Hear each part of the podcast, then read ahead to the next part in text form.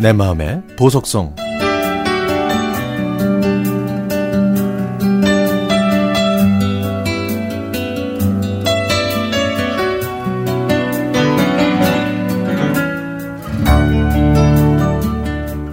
아빠는 그 누구보다도 다정하십니다. 휴일 아침이면 수두룩하게 쌓인 LP판 중에서 아빠가 좋아하시는 팝송을 트시고는 이런저런 설명을 해주셨죠. 이 노래는 Smoke on the Water라는 노래야. 아이, 드럼 소리가 아주 기가 막히지. 딱딱 붙는다고. 그리고 야, 이 사람은 클리프 리차드라는 사람인데 아, 여기 시작하는 부분 잘 들어봐. 아주 너무 좋아. 그리고요, 이 에릭 클랩튼 노래는 이 가사를 잘 들어봐야 돼. 스토리가 있다고. 동요밖에 모르는 7살짜리 딸한테 아빠는 이렇게 팝송에 대해 구구절절 설명해 주셨죠. 아빠가 젊으셨을 때 드럼을 연주하시다가 결혼과 함께 꿈을 접으셔야 하셨는데요. 그래서 음악이 흘러나오면 손과 발이 먼저 반응하셨고 가끔 아빠는 통기타, 오빠는 멜로디언, 저는 트라이앵글을 손에 쥐고서 당시 제가 좋아했던 양수경 씨의 사랑은 창밖의 빗물 같아요 같은 가요를 함께 연주하면서 노래를 부르곤 했습니다. 그런 아빠는 언제나 저의 말동무였습니다. 엄마보다 대화를 더 많이 했고, 제가 학교에 다녀오면 오늘은 뭘 했는지, 억울한 일은 없었는지, 좋은 일은 무엇가 있었는지 항상 물어보시곤 하셨죠. 제가 사회생활을 시작했을 때는 하루에도 서너 번씩 통화했고, 제가 퇴사를 결심했을 때도 제 편이 되어주신 든든한 아빠였습니다. 그런데요.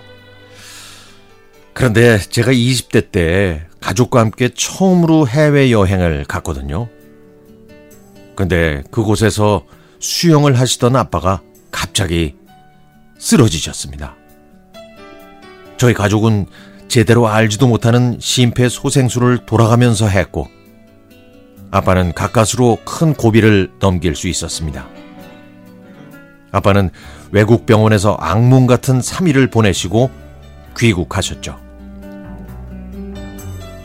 우리나라에 돌아오신 아빠는 음악에 대한 미련을 버리지 못하시고 하시던 일을 그만두시고 하루 종일 드럼만 연주하러 다니셨습니다. 그렇게 죽을 고비를 넘기고 생면부지의 외국에서 고생만 하셨던 아빠는 우리나라로 돌아오신 후 더 이상 다정한 분이 아니었습니다.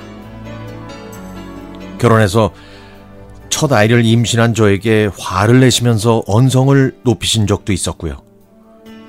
계단을 내려갈 때도 항상 엄마를 부축해 주셨던 아빠가 점점 가정의 소홀을 하셨죠.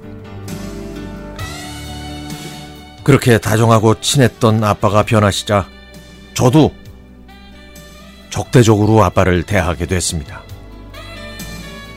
그 이후부터는 아빠와 만나도 어색함만 가득 했었죠. 무려 10년 동안 가족이 아닌 것처럼 지냈으니까요. 그러던 아빠가 작년 초에 신장암 4기 선고를 받으셨습니다. 급하게 수술하신 아빠를 보고 저는 한없이 울었습니다. 그리고 남편의 권유로 엄마 아빠와 합가를 했는데 처음엔 제가 싫었지만 그때 아빠는 무척 좋아하셨죠. 이젠 일을 하는 저와 하루에도 몇 번씩 문자로 대화하고 저녁에는 제가 밥하는 날보다 아빠가 제 퇴근 시간에 맞춰서 저녁을 챙겨주시는 일이 더 많아졌습니다. 코로나 때문에 집에만 있는 제 아이들과 놀아주시고, 저녁이 되면 제 하루 일과를 들어주십니다. 예전처럼요. 제가 어렸을 때 음악을 틀어놓고 아빠 발등에 올라가서 춤을 추었던 노래. 오늘은 그 노래가 듣고 싶습니다.